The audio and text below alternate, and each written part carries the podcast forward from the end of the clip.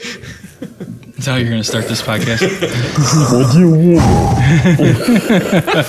I hate my last letter. It's almost October. I know, October 30th. Oh, 30th. I thought it was the beginning of No, October. October 30th. I know. Still I know. gotta wait. We've already got our costumes. Well, Uriah's going to be a stormtrooper and Ryle's the Mandalorian. We're working October on Babe. 30th. This is the new Mandalorian This season. is the oh, word. Yeah, yeah, yeah. I have spoken. Yes. Will you guys trick or treat? I mean, we'll see what we can do. I don't know what's going to be going on. They, they. It was in the paper. They're doing it. you can. Mm-hmm. Yeah, it's all normal. We're doing it in our neighborhood. Yeah, it's Oh, all cool. normal. So when you do hang out with your friends, what are you guys talking about? Yeah. Well, we're talking about what we heard on the briefing, and we're talking about what this guy said, and we're talking about these things all the time. It's like, well, are you ever, are you ever talking about the goodness of God? Mm-hmm. Right? The good things that Scripture says, what God has done for us. Like, are you encouraging each other in that way to keep pushing forward? If you're not, then I would argue you're probably listening to too much of that stuff because that is just saturating your life. Yeah.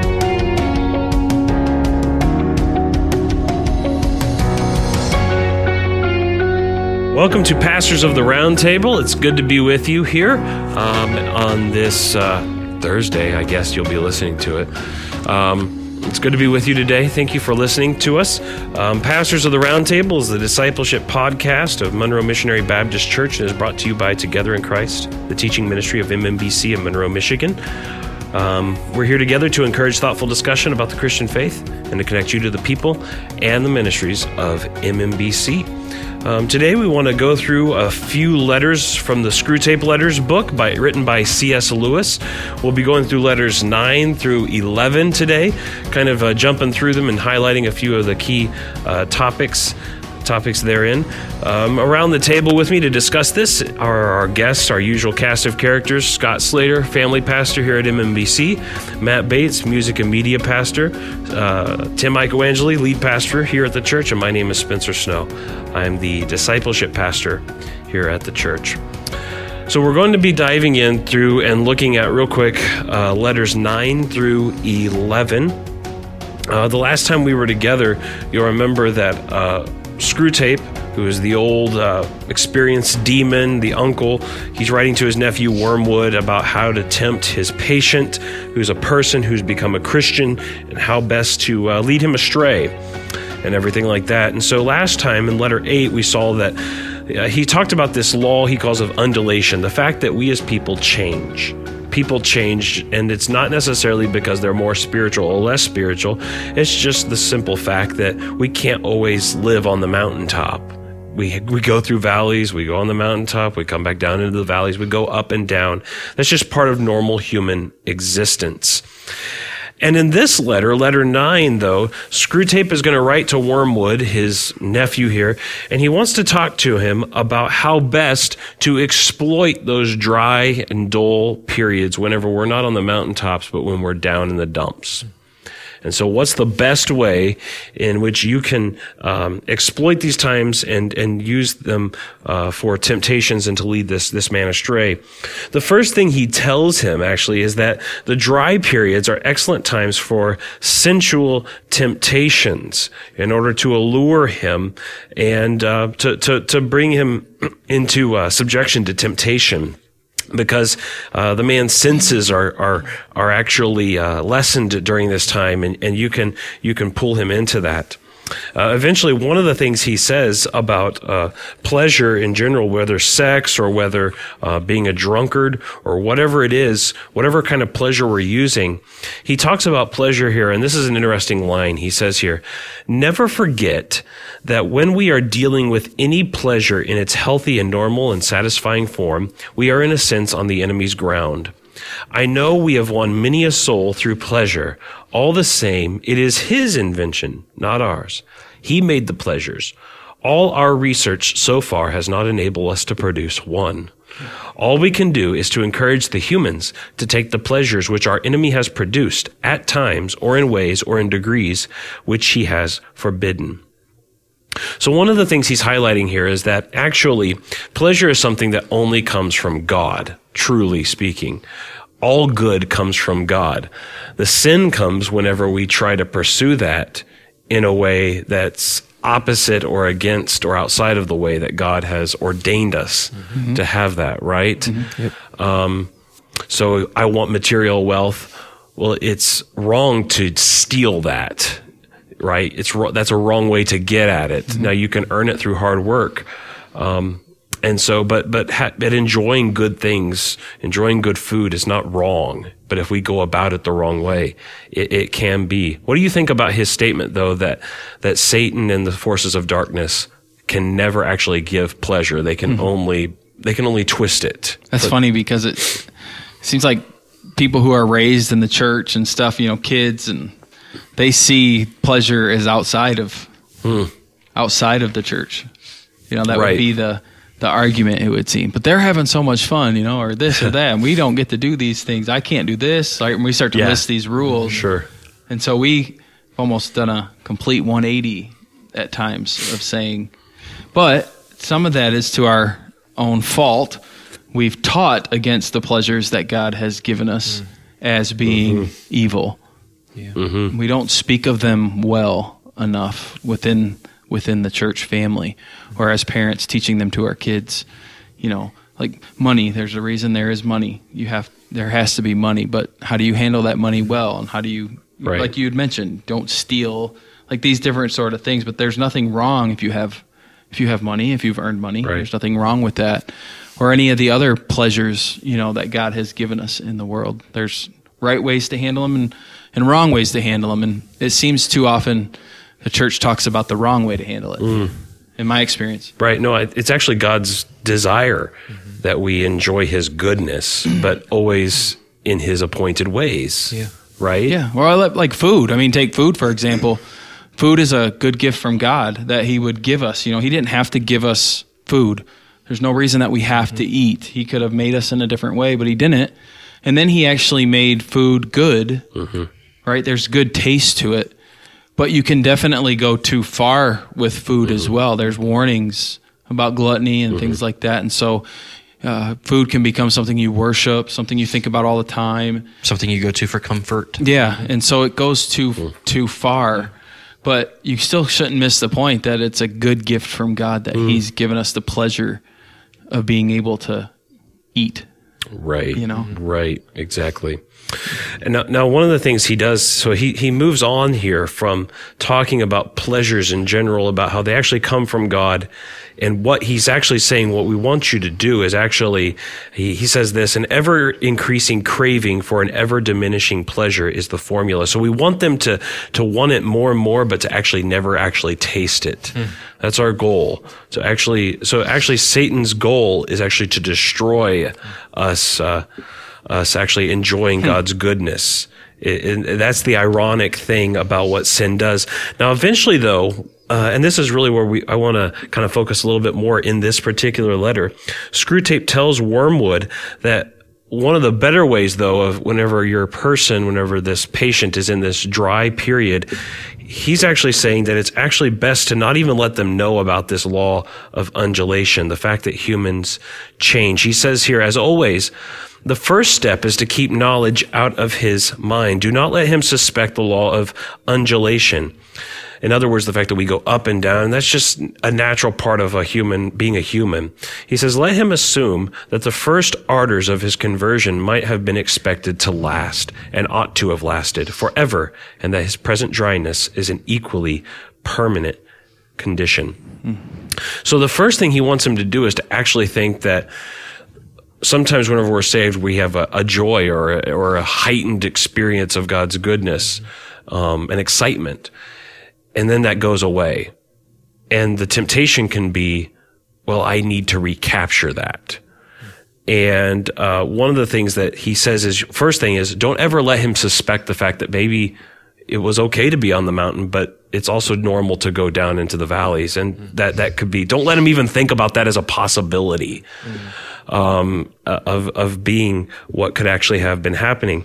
And so he says, actually, what we want to do is to keep that out of his mind, and then based upon whether or not he's a certain kind of person, you can do two different things. He says, if he's a desponding type, so if he's someone who is uh, easily uh, led to despair, do this. He says, You have only got to keep him out of the way of experienced Christians. An easy task nowadays to direct his attention to the appropriate passages in Scripture, and then to set him to work on the desperate design of recovering his old feelings by sheer willpower.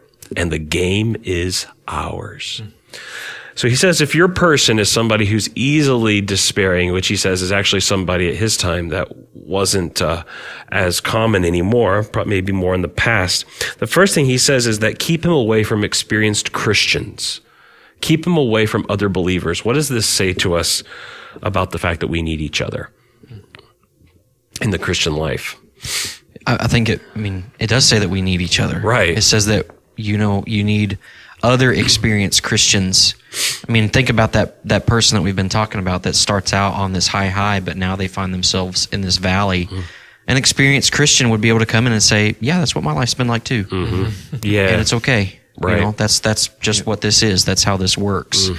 And so, um, it's difficult to walk through a situation. I mean, we're constantly experiencing new things as we live. You know, you become a Christian, you grow in your faith, you join a church, you you go through a difficult time. Um, it's all it always seems new to you, but there's always somebody that's come before you with the wisdom of that ex- of that experience that can speak into that and help you see it rightly. Um, it's it's hard to think about things correctly sometimes without other wiser people. And that's why it's so important too, isn't it, to have a church made up of multiple age categories Yeah. and social economic categories. Because we see so often churches that'll just have a bunch of millennials. They don't know how to go through this because they're all going through it at the same time. they don't know the the retired uh, former uh, GM or Ford worker who can actually come alongside and say, "Yeah, I've been through a lot of those." We need each other. We need uh, all sorts of age categories um, to help us to walk through those things, don't we? Yeah, that's where you see the importance of living life within the church, not Yeah. just coming on Sunday morning, Right. right? Because you can't experience that on Sunday morning, Right. especially Right. in our setting. It's just too big, and so you have to have other avenues to get to know each other and be willing to share in those things. Yeah. It was interesting when you were talking about this stuff, you know, like the dryness and how you have to. Um, I forget he said somewhere you want to reproduce this feeling that you had at first. It really sounds like you're talking about drugs. Mm. you know that mm-hmm. you whatever it is, you take a pain pill Yeah. for your bad shoulder and it works as long as you mm-hmm. take it how you're supposed to, but how then people will start to abuse it, right? 'Cause it- Sure. And they're trying to catch that feeling over and over, Yeah. which leads them into something really really dangerous. And we can mm-hmm. see that with drugs and we can pinpoint that in our society kind of uh, demonizes those people who do it with drugs. But the other the other thing that came to my mind was love, of how marriages fail because it just doesn't feel mm-hmm. doesn't feel how it did, mm-hmm. you know, on our honeymoon. It, that mm-hmm. I don't feel that anymore, and I don't know how that can happen again. You know what I mean? Right. Right. Uh, and how Right. Satan uses these good things. Um, you're, you're saying drugs are good? I mean, I guess to an extent, you know, God has given us medicine and different things. I'm very thankful I've had it at times. also. Yeah. Right. Um, but that's what I was thinking about as you were as you were talking about that. Just Right. Uh, how prone we are. We need people to come alongside us and say almost like, "What were you expecting?" Well, like yeah, like yeah, you know what I mean. Like in it. marriage, and then but also as Christians, what what were you expecting? But like with the drugs, we have Right. doctors right, who are like, take this right, this time with food right, and take it six hours later. Sure. And make sure you go to bed. Like Right. they give us these strict things. Yeah. And when we go against that is when we is when we will fall. And it's Yeah. Mm-hmm. the same in our Christian life, right? Like in let's say the love thing and you get married. We do premarital counseling, which I almost honestly see as foolish because we seem to stop there. And then they get married and we don't counsel anymore or do anything. And that's probably when they actually need, it, it, the most is when they're in it six months. For sure. Like now come to me and let's talk about these things because it's going to make more sense to you. You know what I mean? yeah, Um, I mean, I was counseling someone this week with marriage and I was saying, don't think that there's some secret formula in here.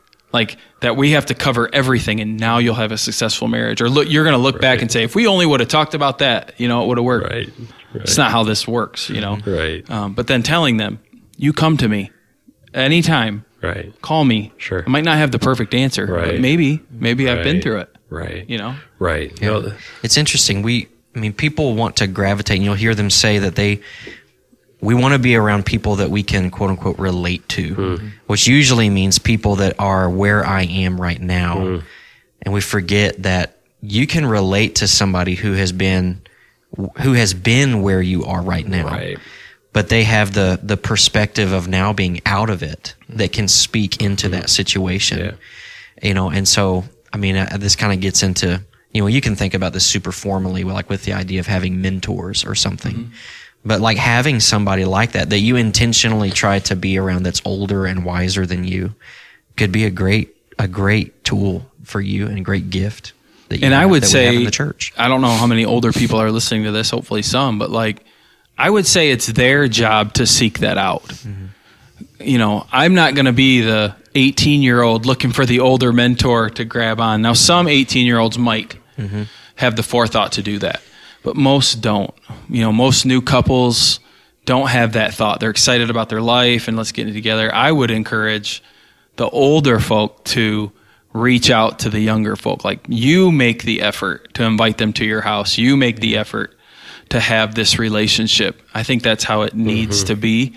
And you just don't see that. Instead, what I feel like I see more often in churches is the old people feeling like I'm getting pushed out by the younger hmm. people and they feel mm-hmm. upset, you know, like something's getting took from hmm. them. Mm-hmm. Um, Which that's so sad because the mentality that you see in, in scripture is is the idea of it's not that you're being pushed out, it's that you're intentionally trying to hmm. raise up. Yeah, You're right. trying to build up and prepare mm-hmm. because you know your your time here is limited. yeah. Right. Right. I've said this a few times, you know, uh, as generations, we complain about the generation after us. Like Spencer complained about the millennials a little bit.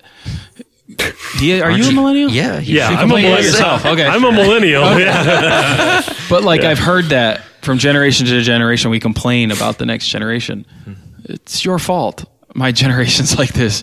You raised us. You know what I mean? Like we just passed it down. The millennials That's are. such something that a Gen Xer would say. Yeah. Our fault. Yeah. Typical Gen Xer right here. Come on. that's how it right i mean that's just what you see like Yeah. why are we where we are today with the sexual revolution because the generation of the 60s and 50s kicked the door open like they started it and that's why we are where we where we are today and those people now will look down and say you guys are crazy thinking this well you started it mm-hmm. like you you you know what i mean Just taking it to its logical yeah conclusion. we, we're just yeah Well, there's a song, right? We're all in this together, i don't i don't know right? Isn't that a song? by please, who please sing. all it in this together.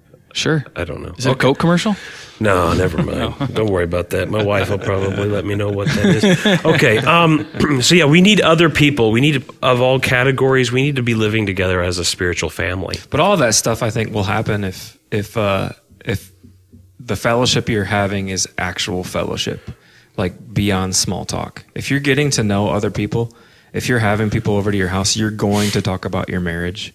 You're going to talk about your, your relationship. Right. And if there's older people there, I would hope that they would speak to you. Right. You know, speak into you and encourage you.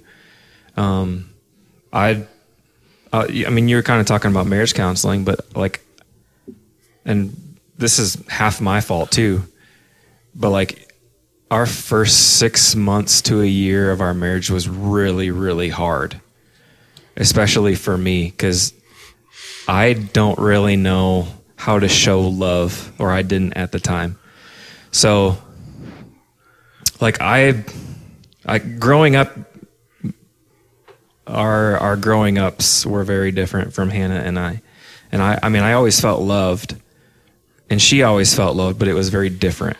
Yeah. Um, so like I'm a very like if you touch me on the shoulder, like I know you love me. Like you don't have to do anything, you don't have to say anything. i hope i don't brush up against I mine know. Like if if you occasionally like give me a gift, whether it's a card or you know just Right. you know whatever it, it could be you know a pencil it could be anything like just stupid like that like i have a very sense of love from that but like words of affirmation i don't do like i don't say that's good you did a good job like oh i really enjoyed that or you know like things like that Um, and that's the way Hannah is. So like she needs me to give her affirmation with my words, and I'm terrible at it. So our relationship, the first like six months to a year and a half, was her not feeling loved and me feeling loved. So I didn't feel like I needed to do anything because I was satisfied. But at the same time, she was doing all these things for me, not feeling satisfied. So it was, I mean, it was a huge battle for her to even get me to realize that I'm, you know, I need to be doing the, this and this and this. Uh, so I'm not even sure where. So where how would that? so how would that? How would it have helped? Maybe you letting somebody come beside you. Yeah, exactly. Yeah. So half of it's my fault because like I wasn't really letting people older than me speak speak to me, you know? Mm-hmm. Like even even my relationship with my dad or Bill, Mm-hmm. like I I really needed to be reaching out to those guys or even, you know, you guys at the same time. Like just asking like do you, have you guys experienced this? Like I'm I'm completely, you know, I'm a noob. I'm a newbie to Hmm. Yeah, this and I sure. have I have no idea how to please my wife. you know, I want her to feel like she's loved. Like, how do I do that? So, yeah, That, I mean, ha- halfway that's on me, but at the same time, I guess no one was seeing that and and, Yeah. and you know speaking that to me and helping me out either. Sure, and that's why that's why we need other people. Yeah, that's why we have to do Yeah. this. And a lot of the times, Yeah. I think it'll just happen organically. You know, it'll it'll just like it if we're around other people, we will. Um, We'll just be together, and, and those things will come out. I think it's wonderful. That's why we need each other. It's a great point for church life in general. Um, eventually, he he highlights um, also if there's if this person if if he's not a dis, uh, someone who's a desponding type um, who's going to try to to manufacture and create these old what he sees as feelings by willpower. If he's a wishful type then you can actually make him just kind of content with his low spiritual state. And also uh, i like what what he what lewis writes here. When he writes this um, in a week or two you will be making him doubt whether the first days of his christianity were not perhaps a little excessive. Talk about him talk to him about moderation in all things if you can once get him to the point of thinking that religion is all very well up to a point, you can feel quite happy about his soul. A moderated religion is as good for us as no religion at all, and more amusing. So the goal there is right. Obviously, the other the other downfall can be well, we just become content with a low spiritual uh, experience, no love of God, and so we just kind of make excuses for that. And we're just like, okay, well, we just get used to that. Um, and, and that can be another danger that he highlights to us uh, that that that can we can experience. As we move on to letter ten. Uh, now it moves from simply dealing with those low points and low periods to um, what happens whenever this guy, the uh, patient, the person, experiences uh, div- new acquaintances, new people, new friendships that he he makes, um, and these people are actually worldly, according to the description that we get in the letters. Um, they're the kinds of people that we would pro- that the demons are excited about. Um, this guy uh, being being around. He says that they are rich. Sm- he says, I gather that the middle aged married couple who called at his office are just the sort of people we want him to know: rich, smart, superficially intellectual, and brightly skeptical about everything in the world. What role, guys? uh, This brings up the whole role of acquaintances and friendships. And sometimes I think it can be brought up in a cheesy way, but it is a really because sometimes we've we've we've heard that before about friend. You know, the friends you have matter, but it's really a true statement. The uh, what role does do the acquaintances and the company that we keep uh, play in our spiritual lives? I mean, they play a pretty big role. I mean, it's it's subtle. Yeah. You know, it's not like you're sitting down with your friends and you're talking about how, you know, how you want to worship Satan and all these other things. But it's it's subtle. I mean, it like sinful things and actions or attitudes are normalized. You know, Right. depending on who you're around, and when those things are normalized, you you tend to maybe like catch yourself enjoying those same things, or you you'll start listening to the same music which has subversive messages, or you'll just become comfortable with the things of this world. Um, and so you've got to. I mean, it's a healthy balance because you know you hear the phrase of we're to be in the world but not of the world. Um, there's a healthy balance of of how to make that work, but I think anybody who would say that they're not impacted by like non-Christian friends that they would be spending a lot of time with, uh, this seems this seems very disingenuous to me. Um, that uh, you know you you obviously are, and again that comes to play when if you have other people, mature Christians in your life that can speak to you in those times. I would say a person's personality has an impact on this too, um, to how I would counsel. Some people are like natural leaders, and uh, you know I've seen people who uh, God has saved by His grace, and they they're just like leaders, and they're very confident in who they are and who they are in Christ. And you put them around people, and they seem to change people as opposed to people changing them mm-hmm. more so. But then there's other people who aren't like that. Mm-hmm. They're very wishy washy. They're very they're easily swayed, and so you put them in a group of people. They're more quickly going to acclimate mm. to what those people are like, mm-hmm. right, and go off to the side. Uh, so I think that plays a part in it when trying to determine your relationships, and because there's probably times, definitely in your life, when you have to say, "I just can't be with those people. I'm not strong enough in my faith yet," or whatever, whatever the case might be. Um, but then there's other times where, you know, some people might look at that group and say, "I can't be a part of that because of this," but where you can with with good reasons too. You know what I mean? Um, and there might be a time you have to get out of that friendship because of something. Uh, so I'm not I'm not trying to speak against what Pastor Scott said uh, because I agree. Uh, the whole in the world, not of the world thing is pretty. I think for the most part, Christians should probably be with Christians. But as we live our lives, we're going to be with non Christians when we work, you know, at school, these things. It's going it's going to happen, and so you have to you do have to then navigate those mm-hmm. areas well but know yourself. And that comes a big part of having people around you mm. because you might think you're really good and it's not rubbing off but it mm. is you know they're like no it is rubbing mm-hmm. off. Mm-hmm. It's going too far. I guess just being even aware that the company you keep can influence you. And uh, I mean, we, we see that, that, that quote that Paul quotes in 1 Corinthians 15 33 bad company ruins good morals.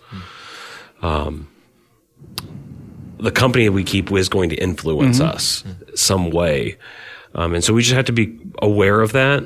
Um, you're right. We, we, we, we can't withdraw from, but, but we also have to approach it wisely, um, and with, with prudence, um, in our lives. And think one of the things you see in scripture consistently is that, like uh, Deuteronomy there, um, our friends and family can, if can lead us away to worship other gods. That was something God warned Israel about. Your friends and your family and your wife, even, I think he may say, can, can lead you astray.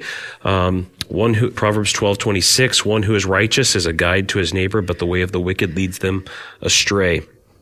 So we have to be careful about the, the spiritual, um, realities and, and, and the, the role that our, our company and our friendships uh, can play in our lives. And one of the things that Screwtape tells Wormwood eventually, though, is that what this guy will do is, and, and in this case, the, this is the danger. This man can be led to live two different lives. He's one way at church, and he's one way with his worldly friends. Um, I don't think that that means that we all have to. We all wear different hats, and we all, based on your different groups of friends, you are going to have different. Yeah, you know, your relationships are going to be a little different, but if you're if you're a completely different person with different sets of values and it comes out that way then over here, you know, I think there's a balance here. there's a sense of reading the room like Yeah, you know yeah, what I mean? That's a good phrase, and some people have that skill and some people just don't have that just do not have that skill you know? Right. but like yeah, yeah, yeah. You have that's a good. Yeah, you have to read the room. You have to be wise. You know, it's interesting. I'd like to hear your guys' thoughts. We talk about this of who you hang out with.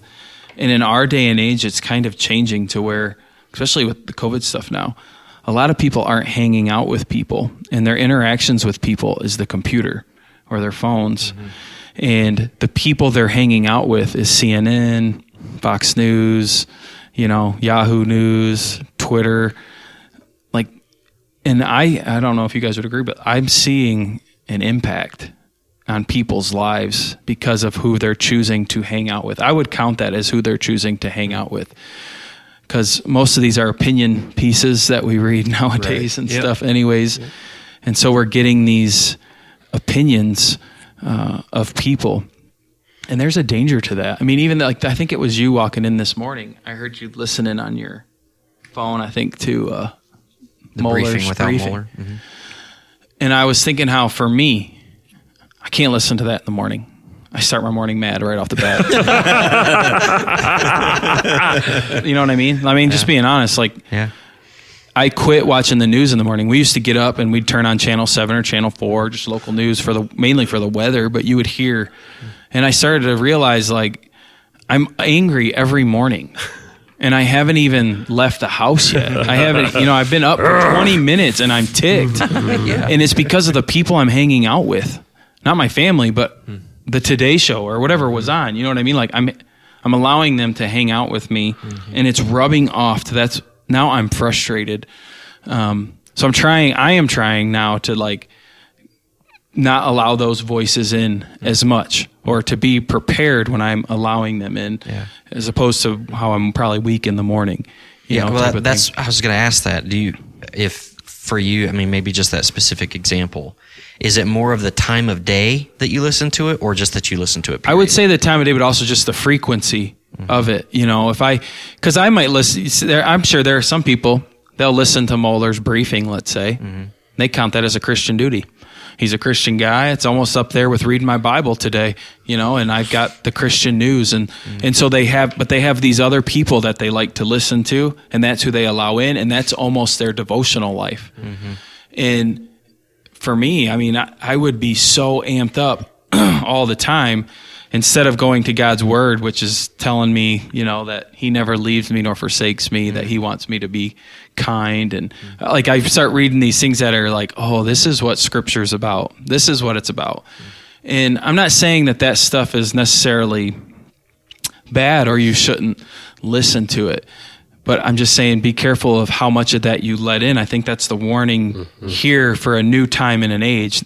Not necessarily the people I hang out with, mm-hmm. but the voices that I'm letting in because there's so many more now. Mm-hmm. Yeah, yeah, yeah. There's, um, I think what you're demonstrating and saying that is there's awareness and intentionality, Yeah. self examination. Mm-hmm. Those are all present hmm. for you, Right. You know, in that moment. So, like, you just like that person who says, "Oh no, no, I just can't listen to that because it's going to impact me negatively." That doesn't necessarily mean that.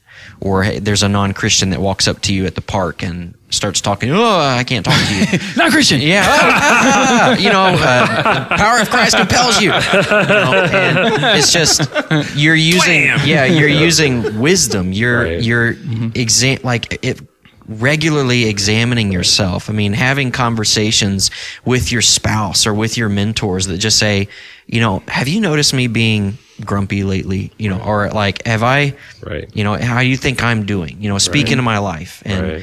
and and do that and if like not listening to those things in the morning or just being like recognizing like just specifically his program uh, the briefing he tends to talk about the same things consistently Yeah, pretty much yeah. and so if you just need you need to recognize like well am i just constantly thinking about those same things Yeah, because that would be my question. Like, so when you do hang out with your friends, what are you guys talking about? yeah Well, we're talking about what we heard on the briefing, and we're talking about what this guy said, and we're talking about these things all the time. It's like, well, are you ever, are you ever talking about the goodness of God? Mm-hmm. Right, the good things that Scripture says, what God has done for us. Like, are you encouraging each other in that way to keep pushing forward? If you're not, then I would argue you're probably listening to too much of that stuff because that is just saturating your life. Yeah. You know, and I've tried to make it a point personally, especially during now, there's only certain people I'm willing to talk about political stuff with. Mm-hmm. Mm-hmm. There's only certain people I let talk to me about that. Others might try and I'll gladly listen, but I'm mm-hmm. not going to engage because I just don't want that much that many voices in my life because I know it could lead me to yeah frustration or or whatever it may be. Um, and so I just I, I I didn't try to get off on a rant there. Just saying what has changed from C.S. Lewis's time mm-hmm. when he wrote this is a lot of people don't have actual people mm-hmm. in their lives Right. that are causing negative things. It's Right. the voices Right. that are causing negative Sure. things that we, I think, should warn mm-hmm. people about. Right. Right. That's good. I think there are instances. I mean, I know not. This is all pre-COVID, but like when I was going to school, uh, college, like I had different friends from church, and I had different friends from school. Now I didn't necessarily treat them differently, but but here's I guess what can happen is is if there's a point to where you run into one of your church friends while you're hanging out with your school friends um, and then you know they're talking back and forth about oh look at that that kid over there you know he's he's got his bible or whatever. Like you don't stick up for that friend yeah. like isn't this the you know the the typical hypocritical Right. christian mm-hmm. like isn't that the scenario i mean isn't that what peter peter was doing with uh not peter yeah yeah peter When he was doing Christ. uh no what peter was doing with uh the jews Oh, in Galatians? In Galatians, yeah. Yeah, Yeah, with Gentiles. Gentiles. Yeah. Yeah. Yeah. Yeah, it's similar. Not, not eating with them. Yeah. And I mean, he, I don't think he was realizing that until Paul called him out on it. Right. Well, I think he was. Yeah. I think Yeah, that's why okay. Paul called him out. Hey, you know better. Uh, yeah. yeah. That's true. yeah. Yeah. But you're right. No, Peter was being two faced about it. Yeah. Right. At the time. But that, and that's what he's Paul talking about that- in this letter. Yeah, that's what he's talking about, I Right, think. right. Yeah. Being two faced. Uh, yeah. I- No, that that's a Two parallel Batman, lives. right? Yeah. Yeah. Two Face. Two-Face. character Oh yeah, in Batman. Harvey Dent. right. yeah. Yeah. Two Right. Flips the coin, right? Two Face. Okay. All right. Another wise thing before we move to letter 11 uh, in the morning, I don't know if you guys do it, a devotional practice I have is always drink a cup of coffee in the morning. You know, Amen. just he brews. Yeah. Hebrews. I mean, yeah, he That was brews. lame. Yeah. Okay. All right. First he- action when you wake up in the morning. yes. Approach the coffee pot and pour the liquid into I mean, your I that- soul. pray first. Oh, Give my wife a hug. Oh, man. Tell her how much I love her. First of all, I Rub on wake my up at kid's four in head. the morning. Right. You know, I think this is a sweet aroma ascending, sending like an offering. Yeah. Okay. So Hannah, I mean, Hannah, speaking. Hannah texted me earlier, earlier today and she asked this uh, Do you remember hugging me in the middle of the night? And I said, Nope. And she said, You literally sat up, hugged me, said, I love you, babe, and laid back down and fell asleep. That's a, that's a good word of affirmation. That's a good word of affirmation there. Yeah. Okay. I do it in my sleep, guys. yeah. Letter 11 focuses us up on the various types of humor that um, he's talking about because, you know, whenever they're with these friends, they may be. Uh, um, making jokes together and laughing and, and such. And so Screwtape wants to teach Wormwood about how the, the forces of darkness, demons, should understand uh, laughter and humor. And he divides humor and laughter into four categories joy, fun, the joke proper, and flippancy. The first, when he talks about uh, joy, he says, um, uh, this is good here. Uh, among uh, you will see the first talking about joy among friends and lovers reunited on the eve of a holiday. Among adults, some pretext in the way of jokes is usually provided, but the facility with which the smallest witticisms produce laughter at such a time shows that they are not the real cause. What that real cause is, we do not know. Something like it is expressed in much of that detestable art which the humans call music. And something like it occurs in heaven. A meaningless acceleration in the rhythm of celestial experience, quite opaque to us. Laughter of this kind does us no good and should always be discouraged. Besides, the phenomenon is of itself disgusting and a direct insult to the realism, dignity, and austerity of hell.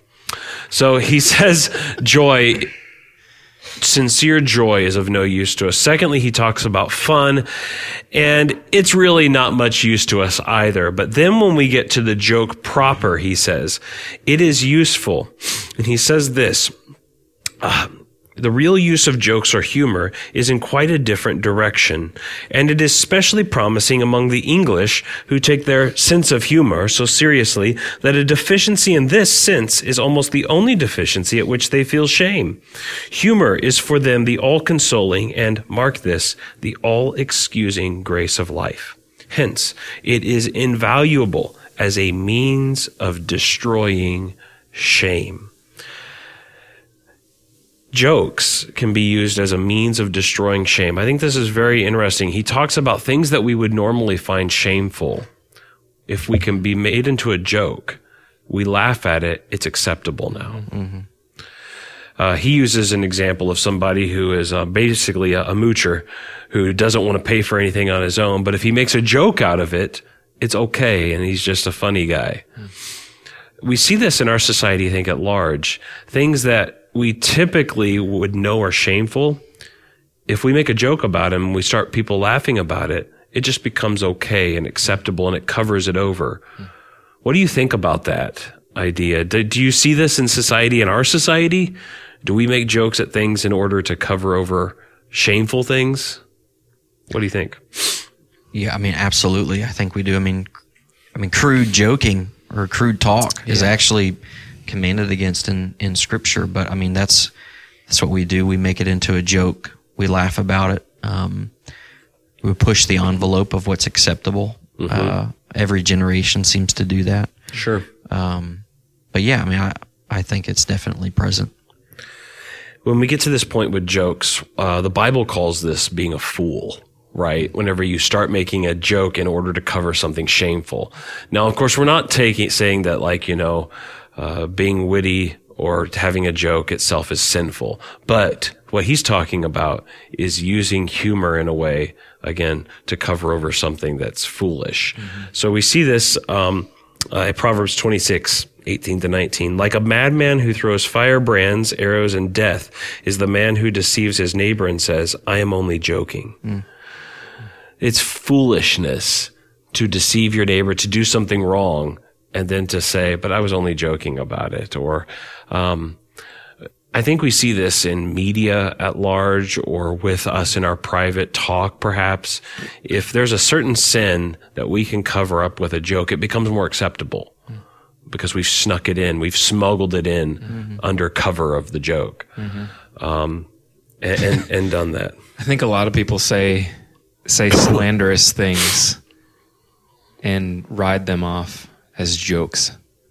Yeah, You know, sure. like you like you say your mind about someone that you really want to speak to your mind about, and then you say, "I'm just joking, man." yeah. You know, I, I think we do that all the time, and and and sometimes don't realize it. But yeah, and I, I think our society at large is uh, uh, does this a lot. Yeah. especially and probably. I mean, I think every society probably does it. Our society, I think, it would be fair to say, does heavily emphasize entertainment and mm-hmm. therefore celebrity, and um, and eventually it gets to the next category, which is what he says is the the most egregious, but which is best of all for the mm-hmm. demons, which is flippancy. yeah, Well, it's like I think about like it, growing up in school. I think back to those kids that I was in class with Sure. that were the troublemakers, but they got away. It seemed like with almost everything, hmm. And it was hmm. because they were also the funny kid. Hmm. And so, like, if you're like this is even tough, like with my own kids at home. Like if if Nolan or Thomas is doing something that they know is wrong, but then they start acting silly and make us laugh, it's a lot easier to Sure.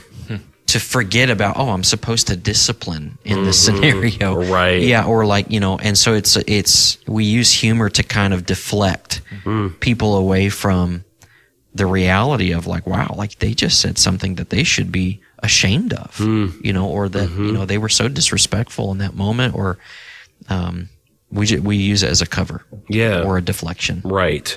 like we've been saying And then, and then eventually, if we keep just making jokes of everything, we get to a society that, or, or, or be people who are just flippant. And by that, he, he describes flippancy. He says, every serious subject is discussed in a manner which implies that they had already found a ridiculous side to it. He says, um, any of them can be trained because it actually says it actually takes a little bit of cleverness to be, make a joke, but anybody can be trained to talk as if virtue were funny. So everything now becomes a joke. All of life is a giant, uh, flippant joke. And you see that I've, you know, I, I think we've all met people who you wanted to start having a serious conversation with them, but they can't. yeah, It is impossible Yeah. for them because everything Yeah. is every everything. Well, it's almost like is- they is deal with stressful situations with with flippant laughter right and joking. right. You know, Like it's impossible for them to be serious because like Right. they would be faced with reality. Sure, sure. Well, I think we see this though. Like one of the things you always hear sometimes, right, is that comedians can be actually very depressed people. Sure. And I don't. I'm not saying that's a one to one correlation with Yeah, every comedian, yeah. but I'm just saying like sometimes we look at people on the stage and like they must be so happy because they're just making people laugh and they're making you know they're they are funny. Yeah. Yeah. Who I think of when you say that is Robin Williams. Yeah, that's who comes to my mind. You know, Yeah, like yeah. one of the funniest guys I've ever Yeah. seen in a movie or Yeah. talk on a on a video or anything, but you know, was apparently sad enough to want to commit suicide. Yeah, You know. yeah. Yeah. It's just Yeah. who I think of. Yeah, no, I agree, and I think there's there's people like that that it breaks your heart Yeah. because you're like you realize they're they're actually hurting inside, and and uh, I think about uh, you know personally, I think you know we live in a society where we have late night shows every night, which is nothing but just a constant satire. Basically, Right. everything's just a joke. Yep. Um, and I'm not saying there's not a time to laugh. There's not. A, it- there is a. There's a. I'm not saying it's wrong, but there does seem to be this tendency in our society that everything is funny. Yeah. But then at the same time, we see a society that is um, probably more legalistic than it's ever been before. There, there's so much hurt and, and anger inside. And it's interesting. He says here about this flippancy at the very end. He says, if prolonged, the habit of flippancy builds up around a man the finest armor plating against the enemy that I know and it has quite free and it is quite free from the dangers inherent in the other sources of laughter. It is a thousand miles away from joy. It deadens instead of sharpening the intellect, and it excites no affection between those who practice it. So it destroys their, their actual affection and relationships between them and other people who practice this thing. They actually don't actually grow in knowledge and wisdom. They actually, it deadens that mm. and they're actually not happy. It's a thousand miles away from mm. true joy. Whenever everything is a joke, nothing can actually bring joy. Right. And I, I, I just think that's, that's an interesting insight from Lewis. Does that become then scoffing? Yeah, I? I think it does. Like you, he- like that that kind of person would then hear something. You're like, yeah, I'm sure that's true. Sure. Like that's. I feel like that's scoff, like like that's scoffing at everything Sure. they hear. yeah. No, I mean, I, he, Proverbs fourteen thirteen. even in laughter, the heart may ache and the end of joy mm. may be mm. grief. So underneath that, there may be hurt. And so that's what the forces of darkness, they, they're actually quite subtle. They don't go out. Sometimes we think that they're going to go out and lead people to hell along the road of just open, egregious, horrible sin. But it may just be because they, they get people to be quite witty hmm. and lead them along the, a life where they just view everything with cynicism and hmm. with flippancy. And that's an easy way to hell because hmm. then you're armor plated, as he says, against the gospel. Yeah. That's a scary place to be. And so we want to, we want to remind people that we have real joy to offer them and that God has real joy for them. Yeah. Uh, but it's not, and, and it's, it's, uh, it's a wonderful thing. And so I think this is a great insight from Lewis, um, as he, as he talks about these things. Any other comments or thoughts before we close and wrap up? I think that person kind of abandons reason at that point, right? Yeah. I mean, well, I mean, they're, they're no longer, I think it's despair. Yeah. really underneath. There's despair of, of any real substance to life. Life is one big absurdity at the end. Sure. You know, mm-hmm. and we've all been got. Yeah. no, I, mean, I was just thinking of like I, I definitely know people or like when you especially when you first meet someone and usually that's how you kind of try to begin a relationship with new people hmm.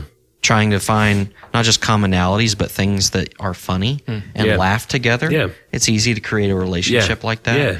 but i've definitely experienced it where you're kind of past that initial introduction of hey let's laugh together to hey let's try to talk about something serious and i've definitely experienced it before where like this person just doesn't seem capable Yeah. of talking about anything serious in life and um and that's that's sad i mean you need Yeah. humor you Yeah. we need to be able to do that Yes. um and laugh about things and experience joy full you know Yes. truly Yes. um, but we also need to be able to talk about serious things in a serious way, understanding their importance. Hmm. yeah. And if you can't do that, there's a lot of things that Scripture speaks to that you're going to have a hard time doing. Sure. Um, and I, you know, it's just very sad. It's very dangerous. You know, so we need to be aware of it. Life, there is substantial uh, realities and truth in life. And I think that whenever we go to that flippant stage, we don't think that there's anything really anymore. We question mm-hmm. everything and mm-hmm. there is no substance. There's nothing, there's nothing for me to grab onto. Mm-hmm. But joy comes whenever I realize that there is something wonderful and beautiful and lovely in the world. And, and that's God and that's my, that's my wife. That's my children. There, Yeah. those, that's substantive and that's, that is good. And it's, the life is not a giant, Yeah. uh, And I think trap. about it from the perspective not just of yourself. Like Yeah. it's not just good that you can talk about serious things, but it's like I mean, think about your fellow church members. I mean, Right. if if all you're ever able to do is try to have this flippant, Yeah. everything's a joke conversation. When when you encounter another church member on a Sunday morning or like at your small group that you're a part of or a mm-hmm. Bible study, and they're going through a really hard time. They're going through really difficult circumstances, but all you can offer them is flippant jokes. yeah. That's not going to help them. Right. You know, being able to sit down as a serious friend and talk about serious things, that's, you know, that you need to be able to do that too. You know, um, I don't know. There's just thoughts I'm, I'm having. as we And think I think it's helpful because it's it's a strategy that I think there's real legitimacy in what Lewis is saying here. That that could be a, a temptation that uh, the demonic forces can use against us in our lives or the world. And but it's a it's a temptation that we often just don't even think about or spend any time reflecting upon. Um, the good news is is that life is real, and it's joyful, and there there really is a wonderful Savior who has come into the world to save us from from uh, our sin and from His wrath. And so it's a it's a wonderful thing. I, I I'm really glad that we were able to go through these letters here, letters 9, 10, and eleven. I hope it's been beneficial to you at home as we've gone through them and and tried to talk about a few of the themes that are found in these letters. Um, we have this book for sale. I'll do a little book advertisement downstairs by my office. Uh, the Screwtape Letters, if you're interested. I hope maybe if you're if you're interested, you could read through it. Lewis is a great writer. I find him refreshing to read, not a labor to read. Um, wonderful to read, or you can listen to them online as well. Uh, the letters are for, available for free to listen to. Um, so thank you very much for listening. We hope you uh, have enjoyed this, and we hope God uh, God is with you through the rest of your week. Take care and God bless.